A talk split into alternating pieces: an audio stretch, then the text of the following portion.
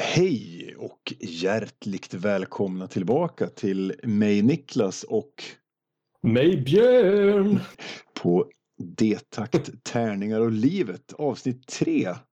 Det är lite spännande att vi har kommit så långt.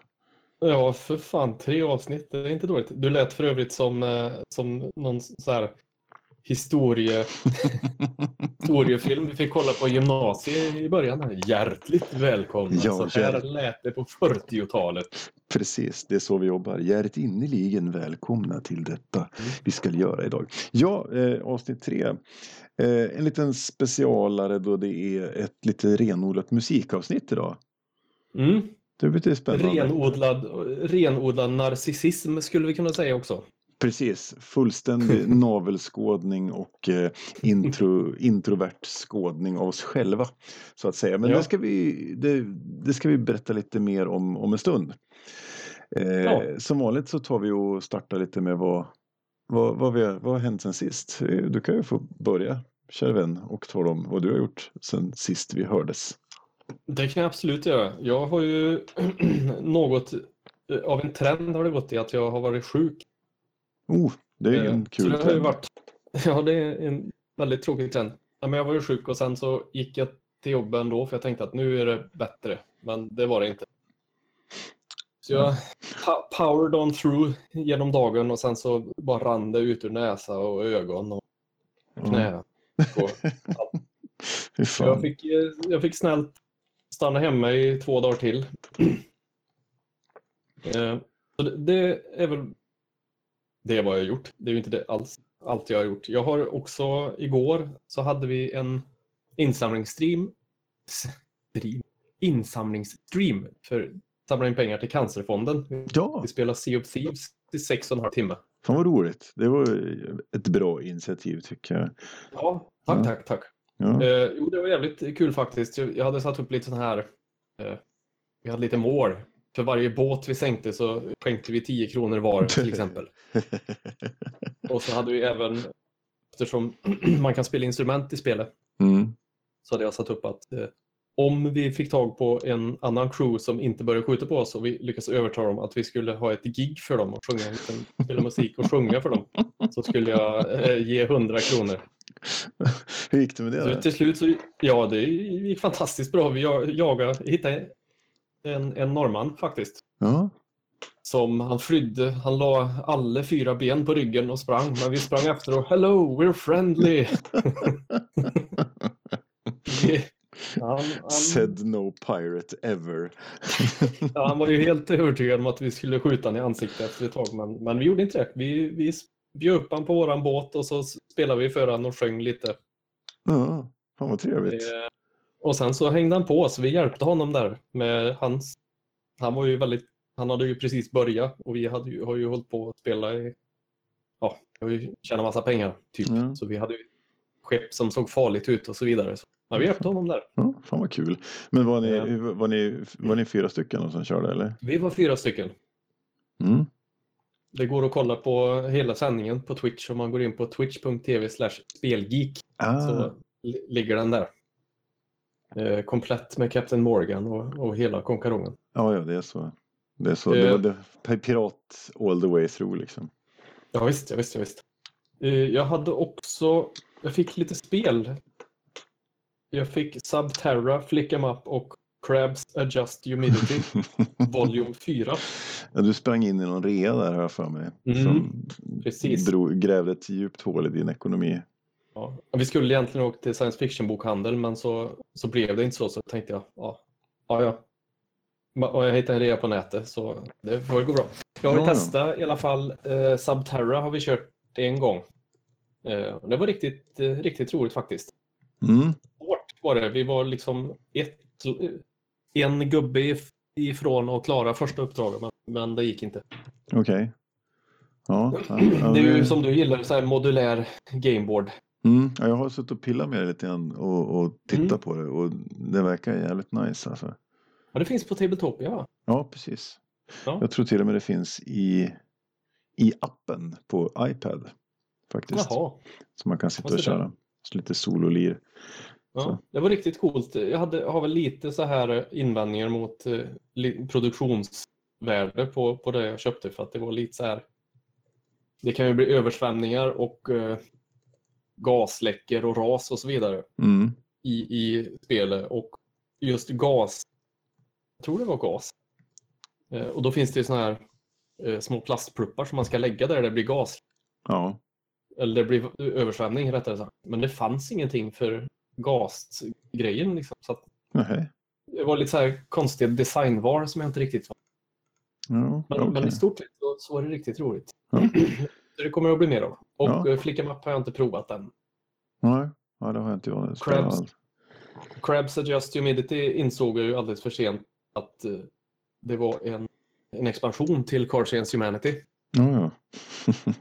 Det går ju att spela ensamt också, men det är liksom 32 svarta kort och 80 vita någonting, så det blir ju inte så roligt. Ja, okej, man behöver ha liksom huvudspelet för att kunna blanda i det.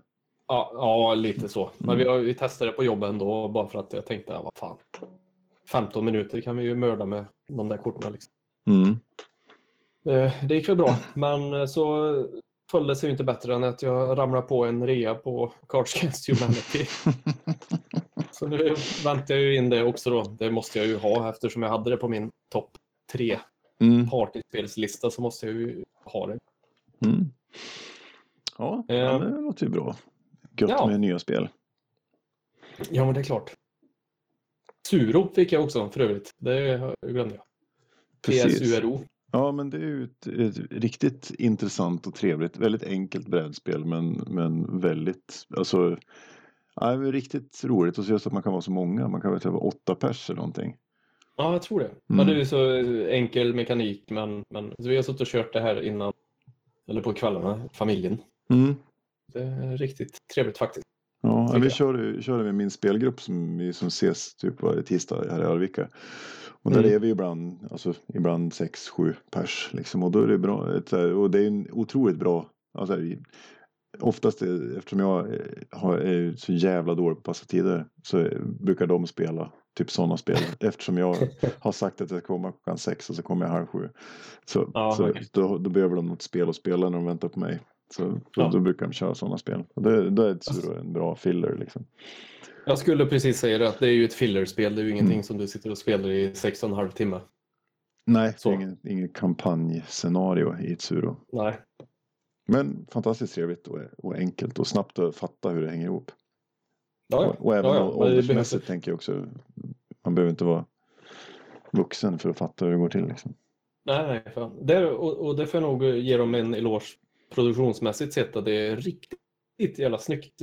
Jag öppnar kartongen och så här, så ligger det något silkespapper där det står ett Suro på, så allt är liksom assnyggt förpackat, och det är superläckert så faktiskt.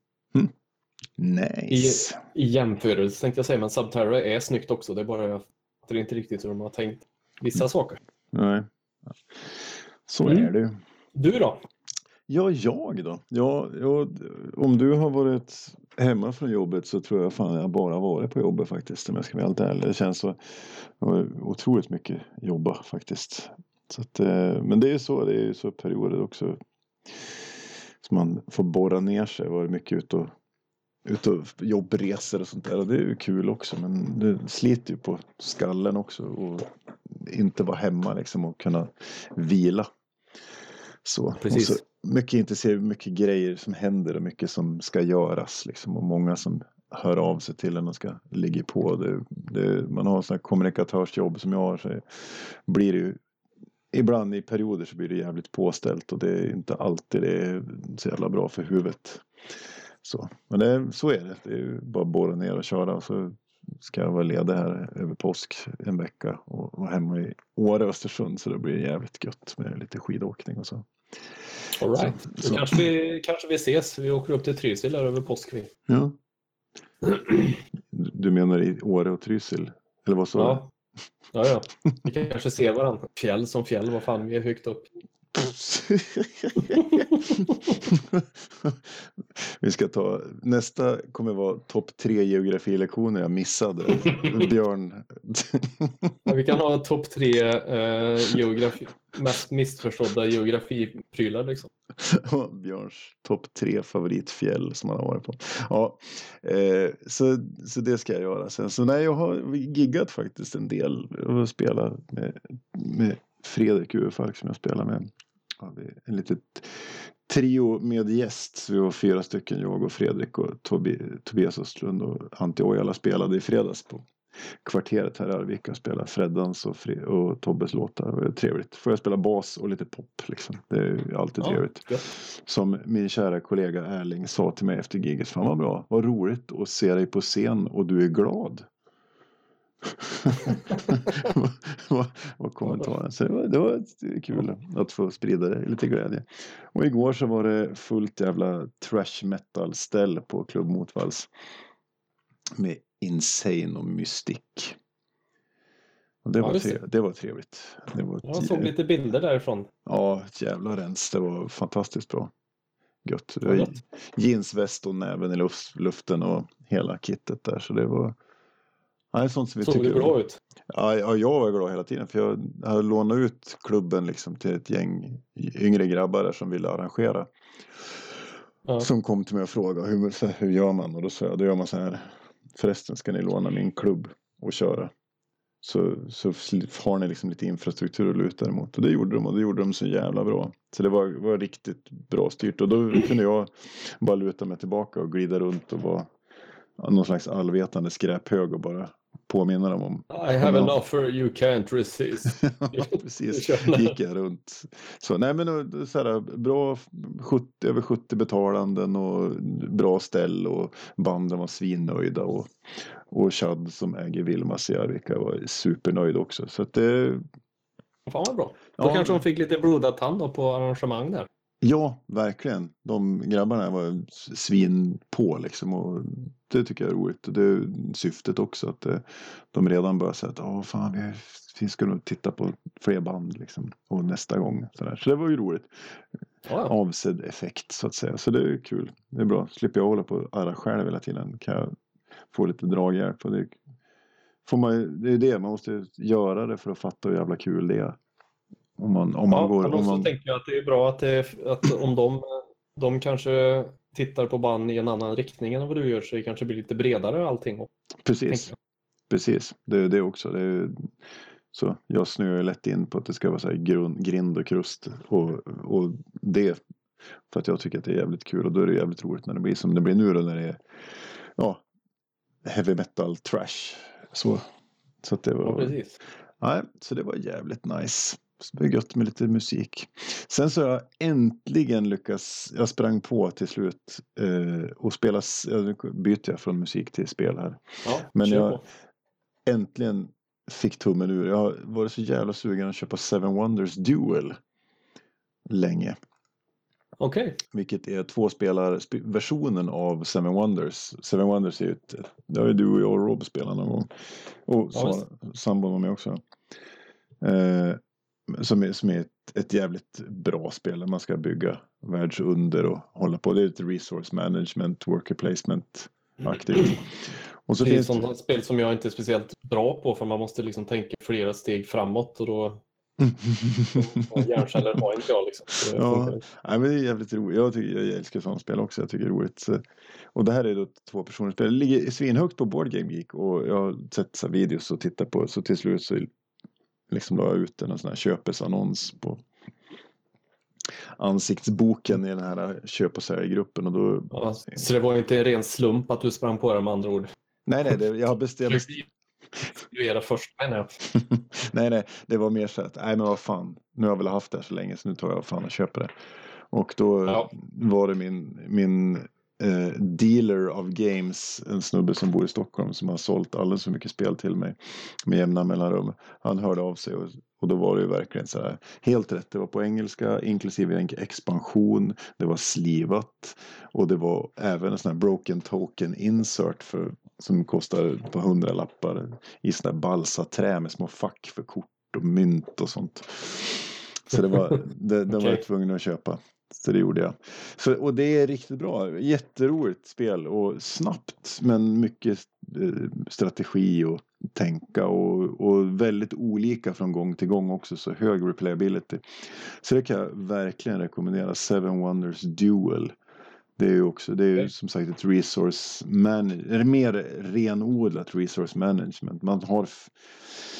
Man ska gå igenom 3 ages och så ska man ta kort från bordet hela tiden, och då får man någonting som man kan bygga resurser, eller man bygger science, eller man får militärstyrka, och så ska man liksom, kan man vinna på, ja, antingen om hela spelet går klart så räknar man poäng, eller så kan man vinna på militärstyrka eller på forskning så här. Det är riktigt trevligt, och sambo gick igång som fan på det, och så jag vann väl första matchen och sen hon vunnit resten.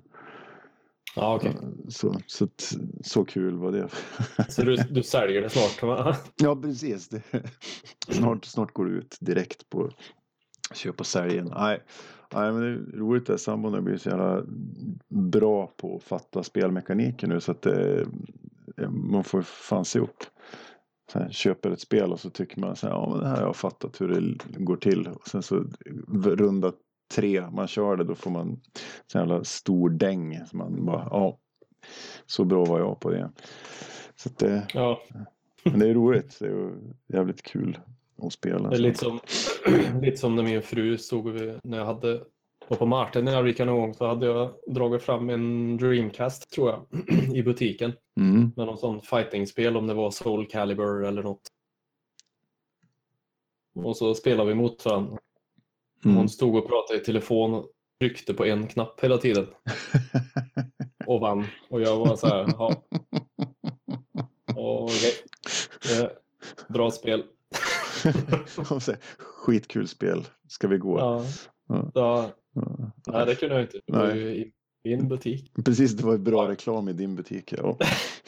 Ja, sen så har jag ju, och det är ju som sagt, Kickstarter är ju en drog utan dess like. Fan, men det är så mycket intressant, det är så jävla roligt att se folk som har tänkt till och nya spelmekaniker och sånt där, och så kom det ut ett spel till försäljning på auktion i den här köp- och säljgruppen som heter Dinosaur Island.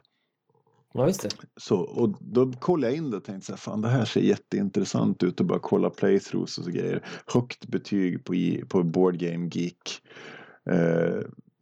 Och det är 2-4 spelare, och det är helt enkelt, man ska bygga en egen Jurassic Park genom att forska på DNA av olika typer och sånt där. Och det är också ett worker placement resource management spel. Man kan spela 2-4 spelare, jag tror det finns en 5 spelars add-on också. Och det verkar så jäkla fränt. Och sen så igår så upptäckte jag att de har släppt det på Kickstarter med expansion och 2 spelars add-on. Så där är jag. Jag törs inte ens fråga, men vad låg det på i pris då? För att det känns ju som att du får ju betala din högra arm typ för det här. Ja, och då är det så att då vill man ju ha allt. Hade man haft det sen tidigare, då hade man kunnat köpa bara expansionerna, men nu måste man ju köpa då base game, expansionen och det här duellspelet då. Så då och ditt namn i regelboken och ja, precis. fullt ut så, och det så det är bara $150 plus frakt. $150 plus, ja, det är ju som hittat. Ja, det är som hittat, men då får man ju base game, man får det här expansionen, Totally Liquid, och man får det här duellspelet, och så får man alla stretch goals och allting. Och jag tror att det är fan värt det. Men som sagt, vi ska se vad promboken säger. Men som sagt, Dinosaur Island Back from Extinction finns på Kickstarter, det är $26 kvar när vi gör den här podden. Och redan har de ju ligger de ju jävligt mycket plus, så att säga. De fundade ju direkt i så här, dag 1. Så just nu ligger de på, ja, de har dragit in $900,000 av $25,000 målet. Så. Ja, fan, vi kanske ska göra den här ensidiga tärningen och lägga upp på Kickstarter. Ja, jag tror fanns ju redan i och för sig kanske. Ja, våran T0 eller T1. Ja, nej, så där ska jag ta ett steg längre. Ja, det är en abstrakt tärning som egentligen inte finns. Ja, som man bara slår ibland. Mm. Och du kan bara slå den om du ser den i ögonvrån. Och när du rullar den så det blir lite Douglas Adams här, men så ska du slå tärningen så måste du liksom försöka missa bordet och så det, ja. Ja, du tänker så, det blir en sån, ja. Ja, men den ska vi lansera, så alla ni lyssnare som vill ha en sån tärning, ni kan ju höra av er, så säger vi till när vi lanserar den på Kickstarter. Ganska billig produktionskostnad också. Ja, men verkligen. Man kan som add-ons kan man köpa ett par ögonmått också liksom. Ja, nej, dåligt. Ja, riktigt dåligt, men våren är på väg och jag tyckte jag såg en vinkelhake ute vid fågelbordet. Ja. Nej, kör. Ja, nu, så kan det vara. Men då ska vi kanske ta och avsluta den inledande delen här. Vi kan ju som vanligt säga att podden görs i samarbete med spelgeek.com, en sida om spel, och skivbolaget Ofog och Motvals som pysslar med snabba, arga, korta låtar. Yes. Och den här podden kan man ju lyssna på framförallt på Acast och iTunes. Sen finns det något fler ställe också som jag glömmer bort vad det heter. Castbox.fm, ja. Precis. Och sen finns vi på Facebook, Twitter, Instagram. Och så kan man mejla på dtakt@spelgeek.com om man har någon fråga. Eller bara vill skicka fanmail eller hatemail eller vad man nu vill skicka till oss. Vi ska prata om topp 3 band plus album som var viktig för oss under tonåren.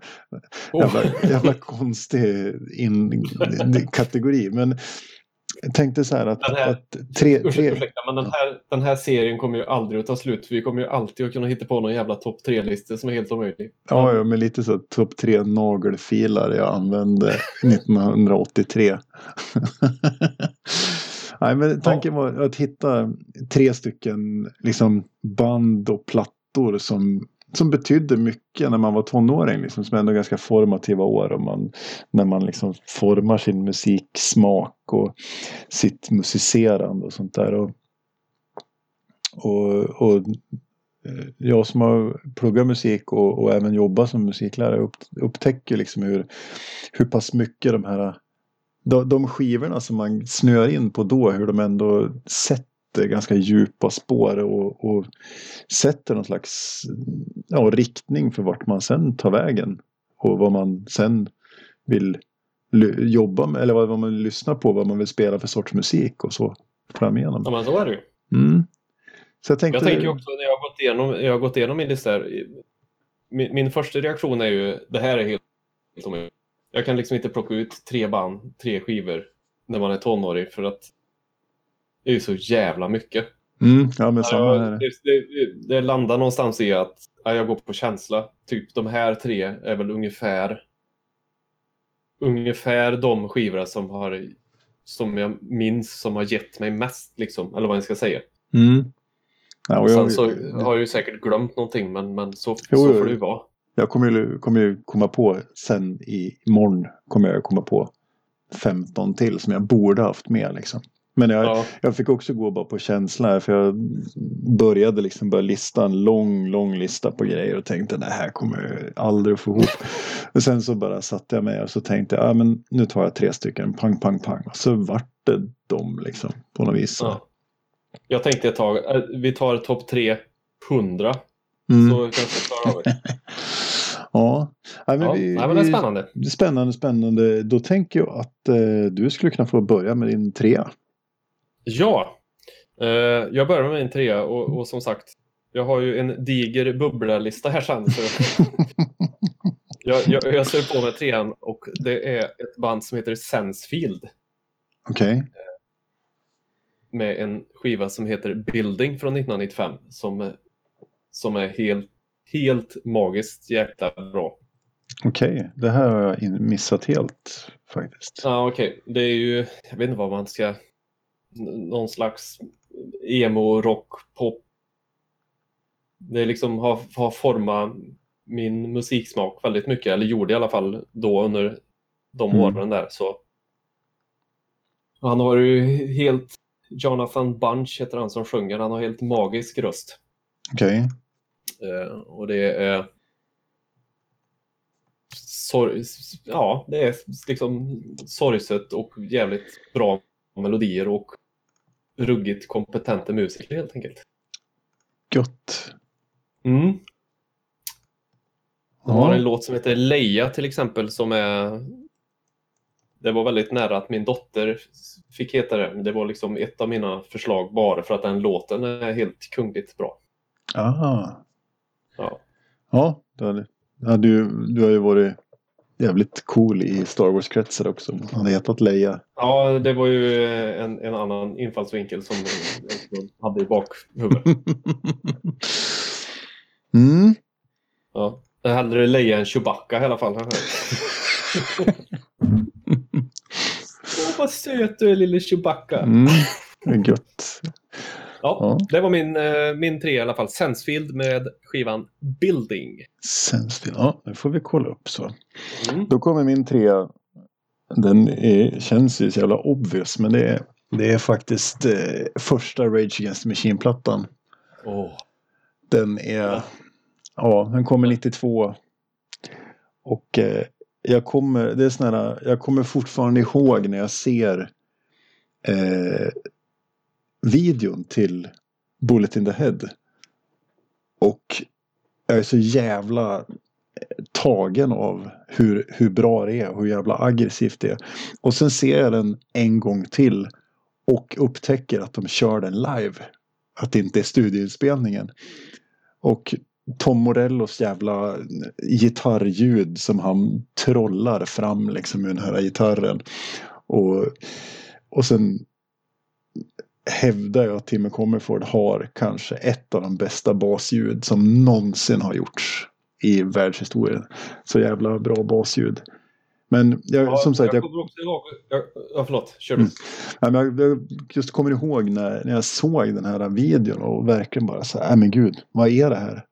Och det var ju tidigt, alltså det var inte så många som hade blandat rap och metal innan här. Det var ju så här Aerosmith och Run DMC och Anthrax och Public Enemy liksom, som hade gjort lite så här one-off grejer, en enstaka låt, just för att försöka blanda. Och så kommer det här som är, det är så svängigt och så aggressivt och så fantastiskt bra. Ja, som sagt, det jag skulle säga var att jag kommer ihåg också när jag hörde den där första gången, så brorsan som hade någon fest hemma, tror jag, de höll på att spela där, och jag lyssnade, och jag kommer ihåg att jag slogs av, fy fan vad det här är så jävla självklart. Som du säger, att det är superaggressivt verkligen, och det låter, det är liksom ingen tvekan någonstans, utan det är bara som en knytnäve i ansikte bra. Mm. Man märkte direkt att det här är bra liksom. Det behövde ingen tid att växa på en, bara första lyssningen bara fränt. Jävla in your face. Och sen är det en av de här skivorna, det är 10 låtar och det är 10 svinbra låtar. Det är sådana här, man bara jag lyssnar på den här än idag. Åker den fram ibland och lyssnar igenom den och så, och jag spelar ut, det här var ju, den är 92, det är när jag går i gymnasiet, den kommer här. Så är det ju, vi hade ett cover, grunge coverband som hette Honeycomb, av någon jävla anledning, honungskaka på engelska. Och då spelar vi någon av de här, jag spelar bas i bandet, och spelar vi någon av de här låtarna från den här plattan, eller om vi spelar flera, kommer inte ihåg. Men hysteriskt kul. Och vi gjorde även en pubkonsert när jag pluggade på musikhögskolan i Arvika. Gjorde vi en fredagkväll där vi spelade bara Rage Against Machine-låtar på sent en fest i puben där. Stod det känns ju som att det är en given hit liksom. Även om du inte sätter låtarna helt klockrent, så det ska ganska mycket till för att det inte ska rycka i dansbena liksom. Ja, men precis. Riktigt bra. Det enda sorgen med det här är att jag har inte sett Rage Against the Machine live. Jag såg dem aldrig. Och, det är riktigt dumt. Jag såg dem i Hultsfred faktiskt. Mm. Jag stod ganska långt bak. Men ändå, när de spelar sina låtar så hela publikhavet hoppar så mycket så att det vibrerar i marken där jag stod, och jag stod liksom långt bak. Ja. Så jävla coolt. Och det är också ett riktigt kompetent liveband. Så. Ja, otroligt duktiga. Alltså. Ja, jag hade en reunion här och då åkte jag inte iväg och se dem. Jag har en gemensam bekant som var iväg och såg dem tror jag flera gånger. Så. Mm. Ja, riktigt bra. Rage Against the Machine, första plattan. Rekommenderas otroligt varmt. Ja. Det kan vi säga att jag spelar ju bas då på gymnasiet också. Ja. Det är ju, om det är något som har format mitt, alltså förstärkte det faktum att jag ville fortsätta att spela bas, var ju också att den här plattan, alltså hans basljud och hans basspel, där basen får så pass mycket utrymme. Annars så stod man ju mata såna jävla, alltså nedersta tonen i rockackord i VM, man spelar exakt samma sak som gitarristen i alla låtar, bara att man spelar en ton istället för två. Så, men här var det någonting som gjorde, här fick ju basen ett helt annat utrymme. Precis, jag tycker också att Toms gitarrspel tillåter ju det också, eftersom han är så jävla liksom, det var ju inte konventionellt spelar han ju inte på något vis. Nej. Utan bas och gitarr tillsammans låter ju varann få fritt spel. Fan, det låter så klyschigt så jag vet inte vart jag ska ta vägen. Men ändå liksom att de nu tänkte jag säga att de gifter sig så bra.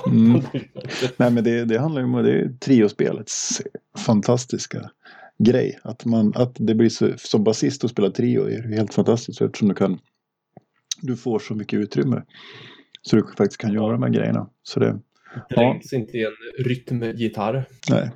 Så formar mycket av mitt basspel. Så. Mm. Yes, take it away for number 2, Björn. Number 2. Här är också en liten slamkrypare. Eller det är det egentligen inte. Men det är Refused med Songs to Fan the Flames of Discontent. Hur visste jag det? Egentligen så är det ju inte, det är inte bara den skivan, utan det är ju många, men jag tog den. För det var... Ja, den är grym helt enkelt. Och det är också ett band som har format mig musikaliskt väldigt mycket.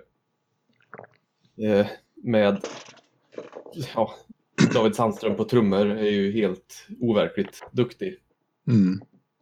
Och liksom... Hela den här Umeå hardcore som var när man växte upp. Det var ju verkligen hardcore-mecka uppe i Umeå. Och jag är ju vegan nu, och det var ju lite deras förtjänst på den tiden. Liksom så. Visst, jag har väl en egen hjärna också, men... Nej, men det är ju som vi pratade om innan med formativa år och sådär. Man tar ju influenser och man får idoler och prova på olika saker. Så. Ja, nej, men det är ju så. Och det är ju lite samma som med Rage Against the Machine. Det är ju liksom aggressiviteten och det är ju också, om vi nu ska ta, att de är ju rätt kompetenta musiker, de här människorna också.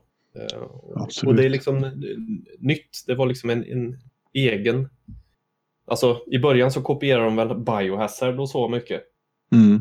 Enligt dem själva. Men jag har väldigt svårt att koppla ihop Refuse the Biohazard på något vis. De har liksom en egen liten genre. De finner ju någonting egentligen. Sen så var de ju flera band som kom ur det där Umeå-svängen. Ja. Så, men det var ju de som stack ut mest på något vis. Så sen är det ju massor med andra band som är riktigt bra där också.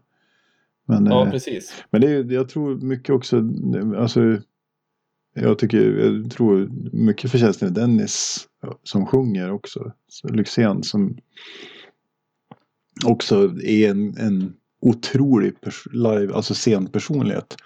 Ja, verkligen.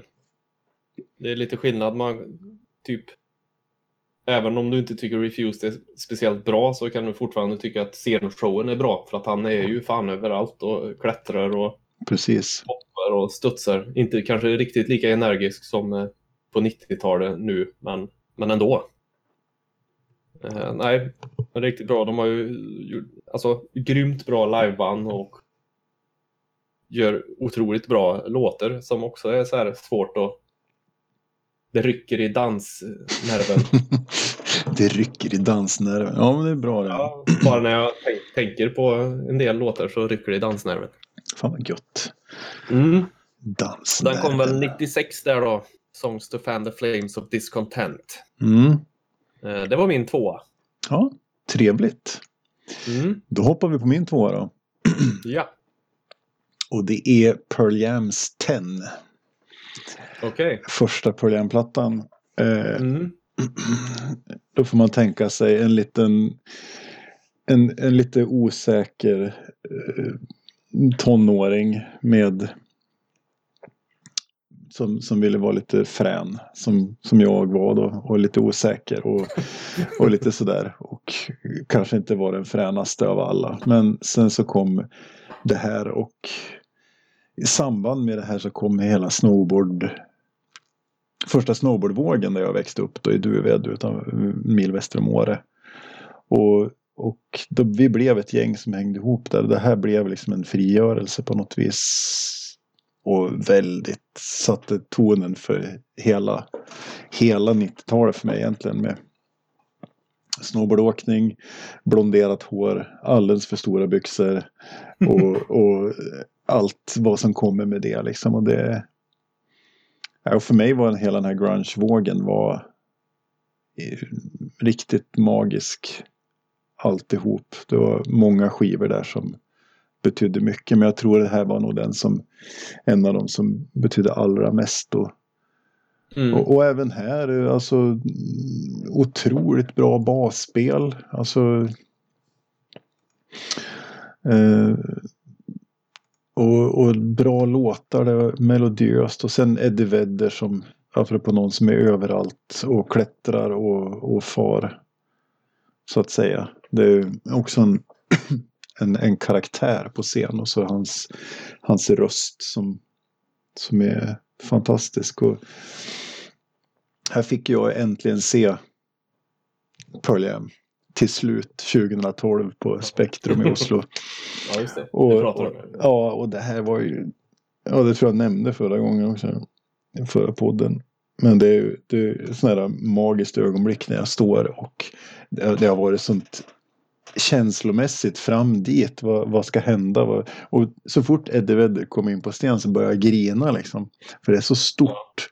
Han bara kliver in liksom, den här en flaska rödvin i ena näven och en handduk i axeln, och jag börjar stå och gråta liksom. Och det är helt fantastiskt vad det betydde mycket att få se dem. Och så såg jag dem 2 år senare igen också på Telenor Arena i Oslo också, men nej, magiskt. Och men det är som sagt, den skivan har jag nog lyssnat sönder och samman och spelat till också, och fått göra några av låtarna live och lite sådär, så att det... Mm. Ja, det är gott. Jag vet, jag såg en då när MTV fortfarande visade musik, så hade de en sån här unplugged när Pearl Jam var med.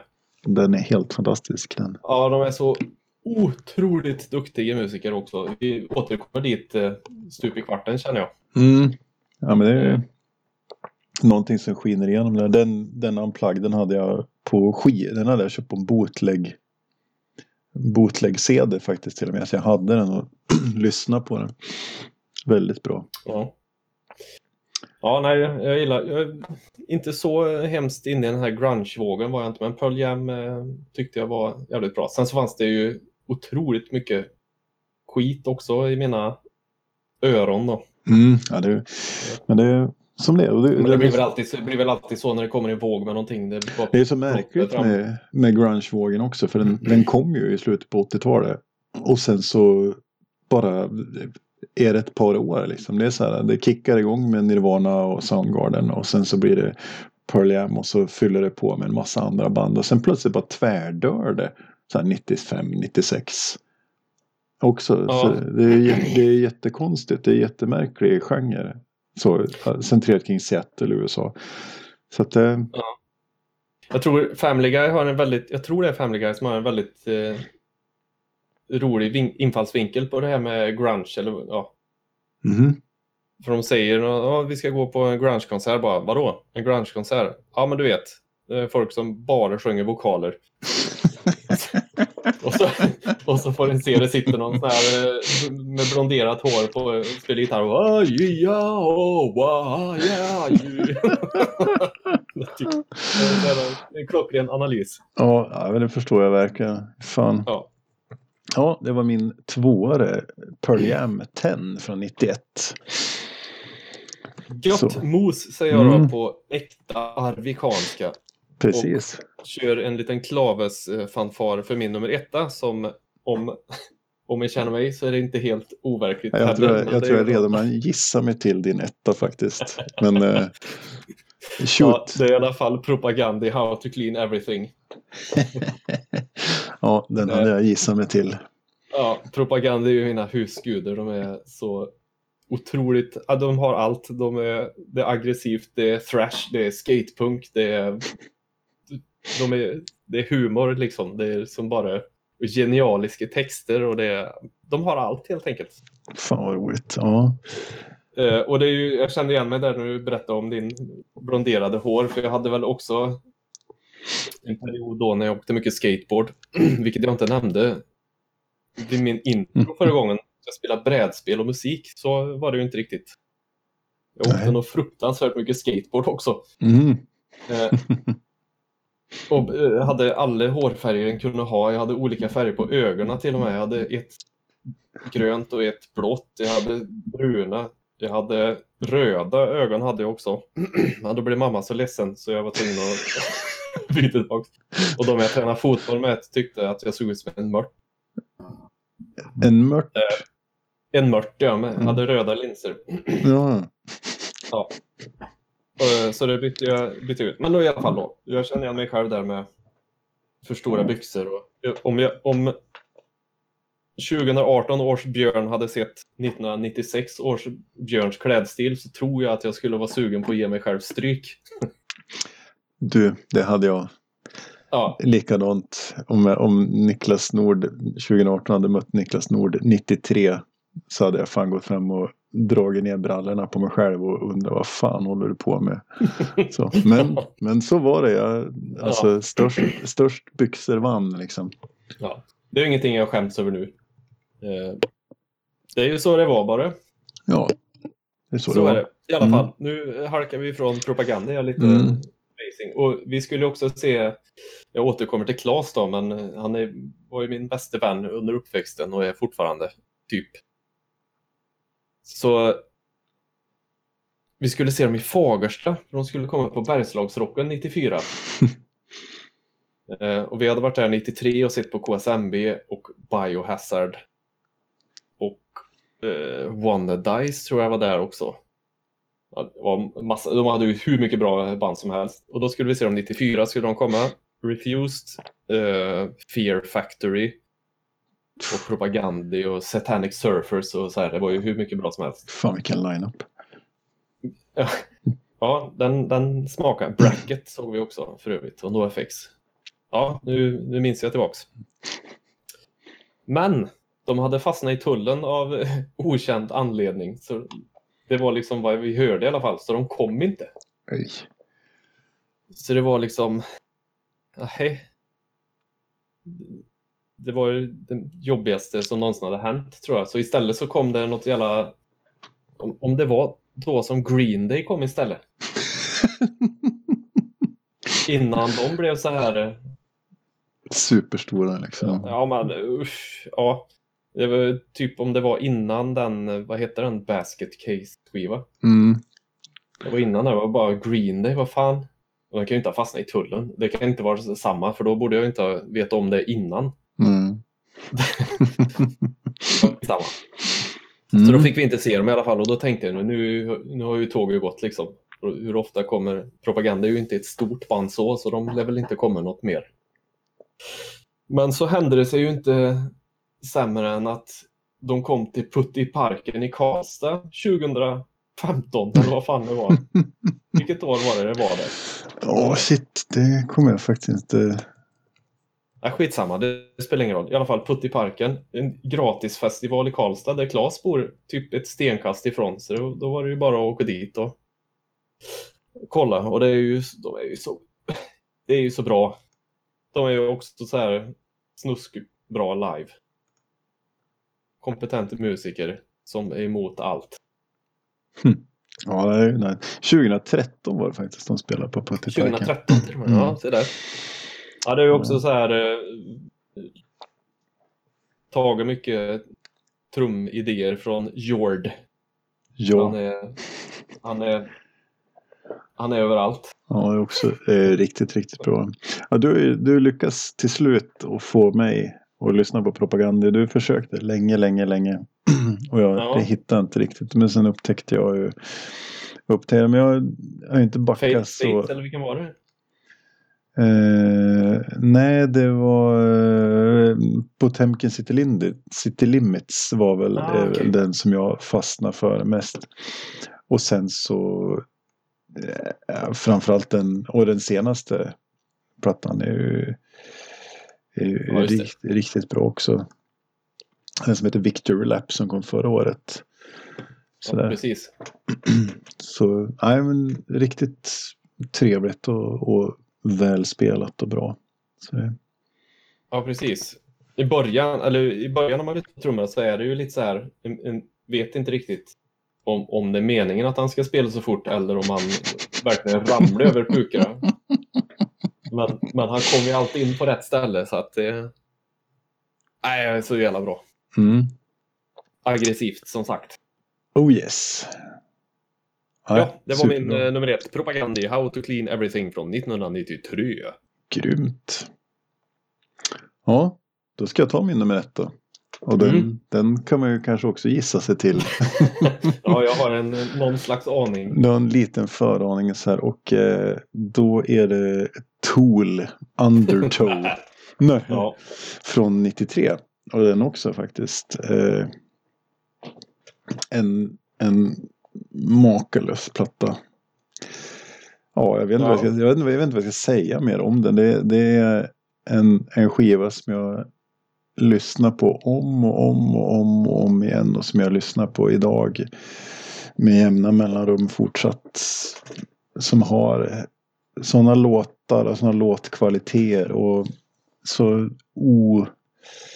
konventionella låtstrukturer och jag tycker den levererar så jävla mycket intressant och även där alltså alla instrumenterna har en egen plats på något vis, basen har sitt utrymme och gitarren har sitt utrymme och sen så hävdar jag alltså Maynard James Keenans sång är bländande. Och här är han ju ganska ung också. Så han kan ju göra en del sådana där avgrundsvrål som man bara, åh gud vad bra. Och sen blir det ju inte sämre av att Henry Rollins är med på ett hörn på en av låtarna också på den här plattan och läser en grej.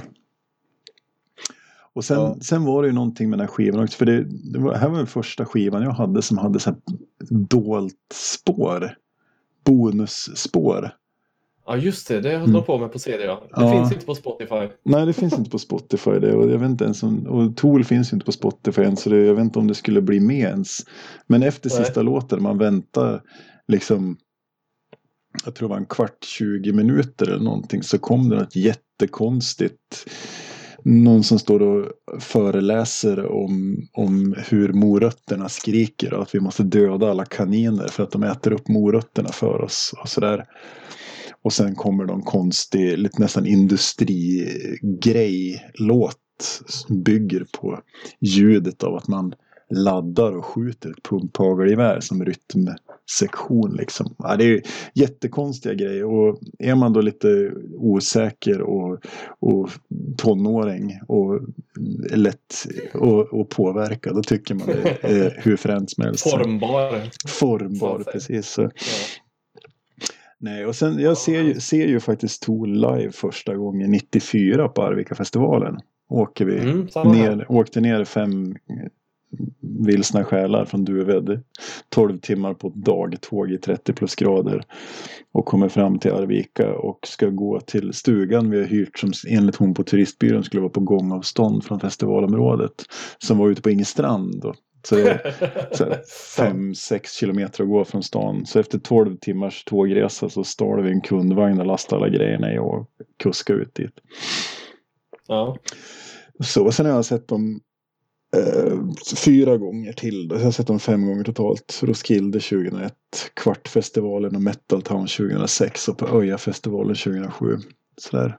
Men fortfarande ingen klubbspelning. Jag har bara sett festivalgigs. Så att det blir... Jag höll på att åka till Paris och se dem på 10,000 Days-turnén. Men det vart alldeles för mycket pengar. Jag fick inte till ihop det. Sådär. Nej, jag får ju också säga angående Undertow att Sober var ju den första låten som jag tyckte var bra. Men liksom som jag fastnade för dem. Så den var ju en special place in my heart. Ah, that's nice. Vi körde även både Sober och en av de andra låtarna som heter... fan heter nu? Vi tidigare redan nämnda band Honeycomb som vi spelade upp. Det låter så jävla grungeigt. Så ja, att det är nästan men det var ju det. Det var ju verkligen så det är en låt som heter Bottom där också som vi körde. Den som det låter också Henry som att man inte var ensam om man hette Honeycomb som grunge vann. Nej, precis. Det kan säkert ha varit. Det är liksom om du spelar CS så är du inte ensam om du döper lite Maverick till exempel. Nej, precis. Ja, är så kanon. Ja, men det var min rättade Tool Undertow från 93. Ja, fan vad rått. Fan vilken bra musiksmak hörde du. Ja, tack, jag vet. Tack detsamma. Det är riktigt bra. Jag sa vi. Ja. Ödmjuk. Ödmjuk som få. Och då ska vi försöka köra igenom våra bubblor lite snabbt här också? Ja, jag kan inte sväva ut så mycket på allting. Det enda jag kan säga är ju att i princip alla av dem jag kommer att räkna upp nu skulle kunna ha tagit plats här uppe beroende på vilket humör jag hade varit på. Okej. Give me. Ja, vi kan ju börja med KSMB då. Det är ju rika barn leka bäst. Nu vet jag att die hard KSMB-fans kommer att döda mig för det är inte punk, det är pop. Då säger jag... Fuck off, det är en fruktansvärt bra skiva. Bara en efter genre. Last Days of April är ju också någonting som jag har växt upp med. Mer eller mindre. Förut Carl och hans hejdukar. Sen de släppte första vinylen, eller 7:an, Henrik, som är otroligt bra. Mötley Crüe. Kan inte säga så mycket. Biohazard. Kan inte säga så mycket. Valtare då kommer vi ut till där. Vet du hade hört talas om som är finska människor. Ja. Som gör någon slags konstig techno metal rap döds. Det är liksom allt. Kolla upp skivan Torcha så kan du få lyssna hur det går till. Det får jag göra. Jag rekommenderar våra lyssnare. De har även gjort en ren dödsmetallskiva. Okej. Okay. Ja. Raised Fist, såklart. Har ju också hängt med sedan början av 90-talet. Alice Cooper dyker in och gör ett litet gästbesök med Trash. Som ju är en otroligt bra skiva. Det är ju också samma där. Det är ju liksom en skiva med bara hits. Scorpions lyssnar jag väldigt mycket på innan de förstörde sig med den här jävla visual-låten. Då när de fortfarande, men nu tänker jag på den här gamla gode Scorpions liksom. Då måste jag bara säga att jag har lyckats somna till Scorpions på festivalcamping 5 gånger. Ja, jag tänker inte ens säga vad den där låten heter, men Men äckliga vischelåten. Då menar jag alltså vid 5 separata tillfällen på 5 olika festivaler spritt över 20 år. Ja, okej. Okay. Så jag har somnat till Scorpions på campingen. Men, ja, det är gott. Den är jag nöjd med. Ja, fint. Fortsätter med Teddy Bears Stockholm.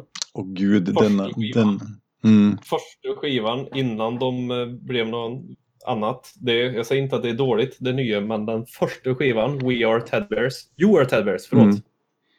Den är så fruktansvärt bra, och där har vi samma igen med det aggressivt och det känns så jävla självklart allting. Bara ja, där delar vi en bubblare faktiskt. Den är ju är en jävla superplattare, och jag är så förbannad att de inte gjorde någon tvåa liksom, utan att de gjorde den här röjstänkaren. Och apropå Arvika-festivalen 94 så var de ju där och spelade den här, och det var sånt jävla vansinnesröj framför scen så det var helt olidligt. Det var också bara massa hitter på den skivan. Ja, det var hitter. Korta, snabba, arga låtar, precis som vi vill ha det. Och bara pang, pang, pang, pang, pang. Och fullständigt respektlöst låtskrivande. Det fanns ingen så här, vi måste ha en hook-melodi eller nej, så här kort kan inte en låt vara. Nej, det sket de fullständigt i. Bara möljde ner liksom. Ja, precis. Jag älskar den skivan. Jag inser nu att det är alldeles för länge sedan jag lyssnade på honom. Den måste jag ta fram igen. Den måste plockas fram. Ja, jag fortsätter. Fireside, vet jag inte om det är någonting som du... Ja, lite grann. Lyssnar på. Ja, det är ju också en sån här... De första skivorna är enormt bra. Formar även... Det är lite så här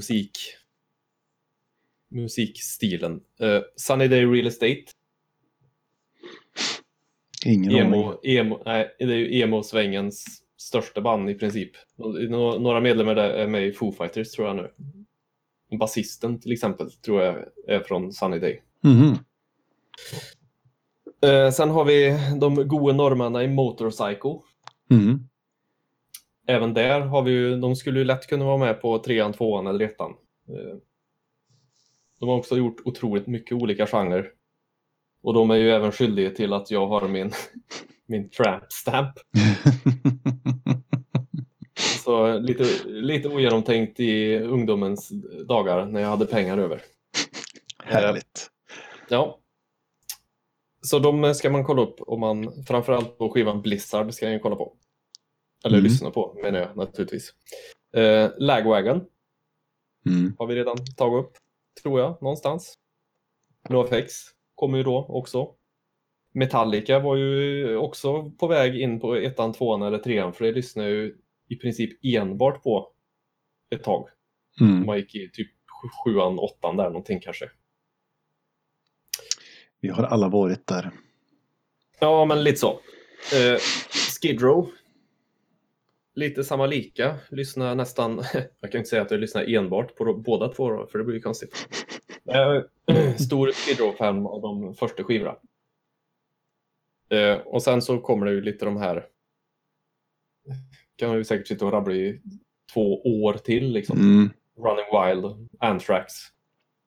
Ja, jada jada. Man är ju inte. Du har snart slut på hårddisken. Ja, precis. Ja.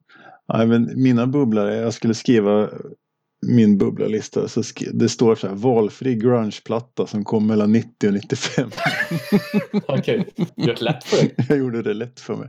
Nej, men i det så ingår ju alltså hela, alltså ja, vad fan, alltså ta Alice in Chains, Dirt, ta fan, har vi mer? Vi har resten av andra Pearl Jam-plattan, Versus till exempel. Tools Enima som kommer 96. Och vi har... vi ska se... vad fan heter den plattan då? Den heter Louder Than Love med Soundgarden. En väldigt underskattad platta skulle jag säga. Den kommer innan Bad Motorfinger. Så kommer en sjöplatta med Soundgarden som heter Louder Than Love. Det är så mycket där som är riktigt, riktigt bra. Så jag skulle kunna sitta och rabbla i all evighet också. Och sen är det en sån här skiva som skulle kunna ha varit lika gärna på min topp 3 också. Det är Primus Sailing the Seas of Cheese. De är ju fantastiska. Ja, och det är ju och där är det ju enkom för att basspelet och också, alltså jag är ju så fascinerad av band som kan skriva låtar som jag inte skulle ha kunnat skriva överhuvudtaget själv. Alltså där jag inte förstår hur man kommer fram till den här låten.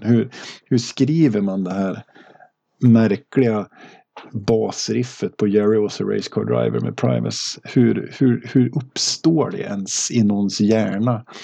Det är där liksom jag hamnar. Och jag blir så fascinerad. Så och Primus är något som har följt mig genom hela livet också. Ända sen början på 90-talet. Då, så att det är så här väldigt, just Primus är väldigt märkligt för det är så här. Det är ju, jag tycker det är bra. Jag tycker inte allt är bra. Men det är bra och den är lite så här. Skämtar de eller? Är det roligt där? Eller är det...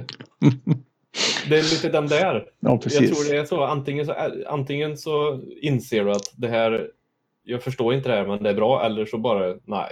Mm. Ja, det är lite som Les Claypool uppfann ironin innan Killinggänget. Ja. Ja. Nej, men vad har vi mer sen? Tidiga Millencolin. Lyssnar jag otroligt mycket på. Och sen så hade jag ett dödsspår där jag lyssnade väldigt mycket på Sepultura. Ta Sepulturas Chaos AD och Roots som kommer på 90-talet, mitten på 90 där. Jag började med Arise i slutet på 80-talet och sen så fortsatte vidare fram till med Roots-plattan. Sen så när Max slutade så släppte jag dem. Och så även bandet Death med Chuck Schuldiner som också är sådana där teknisk dödsmetall som jag lyssnade väldigt, väldigt mycket på. Och här är det jättekonstigt. Det här har jag och min sambo diskuterat jättemycket. Men här missar jag av någon konstig anledning hela black metal-vågen. Allt black metal överhuvudtaget går mig bara totalt förbi. Och jag vet inte varför. Det har jag liksom återupptäckt i efterhand hela black metal-genren. Men det är lite märkligt just att annars skulle jag säkert ha listat liksom lite The Mysterious Doom Satanas eller något sånt där här. Men jag missade hela black metal-svängen. Pang, boom. Jag är inte super inne på den heller. Jag har liksom kom i efterhand på det liksom så att... Jag har medvetet missat den då. Kanske är så. Räknar man, nu kommer jag att få stryk av någon här, men räknar man Emperor som black metal? Ja, men det tror jag. De är ju med i den första svängen där. Sen har de ju gjort annat efter också. Ja, jag hörde en Emperor-låt på jobbet. Det var en som hade en FM-sändare. Lyssnade på den. Jag skrattade så jag höll på att gå av. Jag har aldrig varit med om en trummis som har trampat upp en kagge i uppförsbacke så mycket. Jävlar vad han sackade. Jävlar. Det var roligt. Jag för mig det var roligt i alla fall. Skitsamma. Så kan det vara. Ja, jag kapar bubblarlistan där och säger klart för det.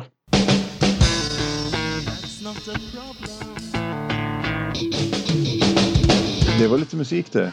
Där pratade vi om våra svunna synder i musikbranschen. Ja, det gjorde vi. Ja. Det finns mycket, mycket finnig, lätt svettluktande ångest förknippat med den här musiken. Fan vad äckligt det lät när du sa så. Men det är ju för fan så det var. Från 14 till 19 var man ju ett jävla vrak liksom, vad fan. Ja, det är ingenting jag vill göra om i alla fall. Nej, verkligen inte. Verkligen inte. Men och som sagt, det var ju en jävligt svår lista att göra för att alltså, jag skulle lätt kunna rabbla upp 15-20 skivor till. Visst är det så. Visst är det. Ja, men det är nästan som man skulle kunna gå ner på sådär. Man skulle kunna ha en topp 391 och en topp 392. Ja. Och en 93 liksom. Det kanske är säsong 2. Jag hoppas att vi får lite mer. Inte för mycket narcissism här nu. Nej. Det kommer säkert att komma. så är det, så är det. Så att, ja, men det är trevligt. Det är, alltså, bra musik är bra musik liksom. Och speciellt den här musiken som formar en så mycket. Så. Det, ja, man, det är ju ändå viktigt. Visst är det så. Viktigt att ta upp, känner jag. Mm, visst är det så. Inte glömma bort. Nej, den ligger där och skvarpar. Och säkert man har något med sig bak i bagaget när man skriver musik idag och spelar och sådär och lyssnar då. Mm. Ja, fan vad trevligt. Men då ska vi ta och runda av det här lilla kalaset som vi kallar för avsnitt 3. Så försöka hitta en avslutning. Jag pratar en massa strunt här. Jag är trött som en hemul. Så att det är kanske är bra vi avslutar nu. Det låter bra. Vi ska ut och resa båda två. Så att vi har gett oss fan på att vi skulle ha kört släppa varannan vecka. Men det kanske inte blir av nu då. Beroende på, eftersom vi båda ska ge oss ut i lite skidbackar och sånt där.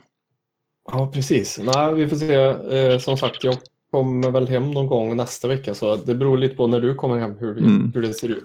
Precis, vi löser det. Så för er som hänger på låset varannan söndag för att lyssna på detta fantastiska samtal, ni kanske får hålla er till tåls någon extra dag inför avsnitt 4 som vi inte har lite i den här detta fantastiska samtal. Ja, men denna djuplodande konversation av otrolig kvalitet. Nej, men det är väl trevligt. Vi har ju fått ett bra positiv feedback. Så, att det, så är det. Någon tycker fortsätt. Precis. Så, och det vill vi ha. Feedback på, och det kan man röksignaler eller sms eller mail på d-takt@spelgeek.com, eller man kan messa våran Facebook-sida och ja, ni vet hur man gör, ungdomar, ni vet, ni är bättre på det än vad jag gör nu. Helt enkelt. Jag vet inte fan. Ja. Ja, du är bäst. Men ni kan. Ja, ni kan. Jo, jag har förstått det. Nu skiter vi här. Nu måste vi göra något annat. Bra. Outro! Outro! Ut!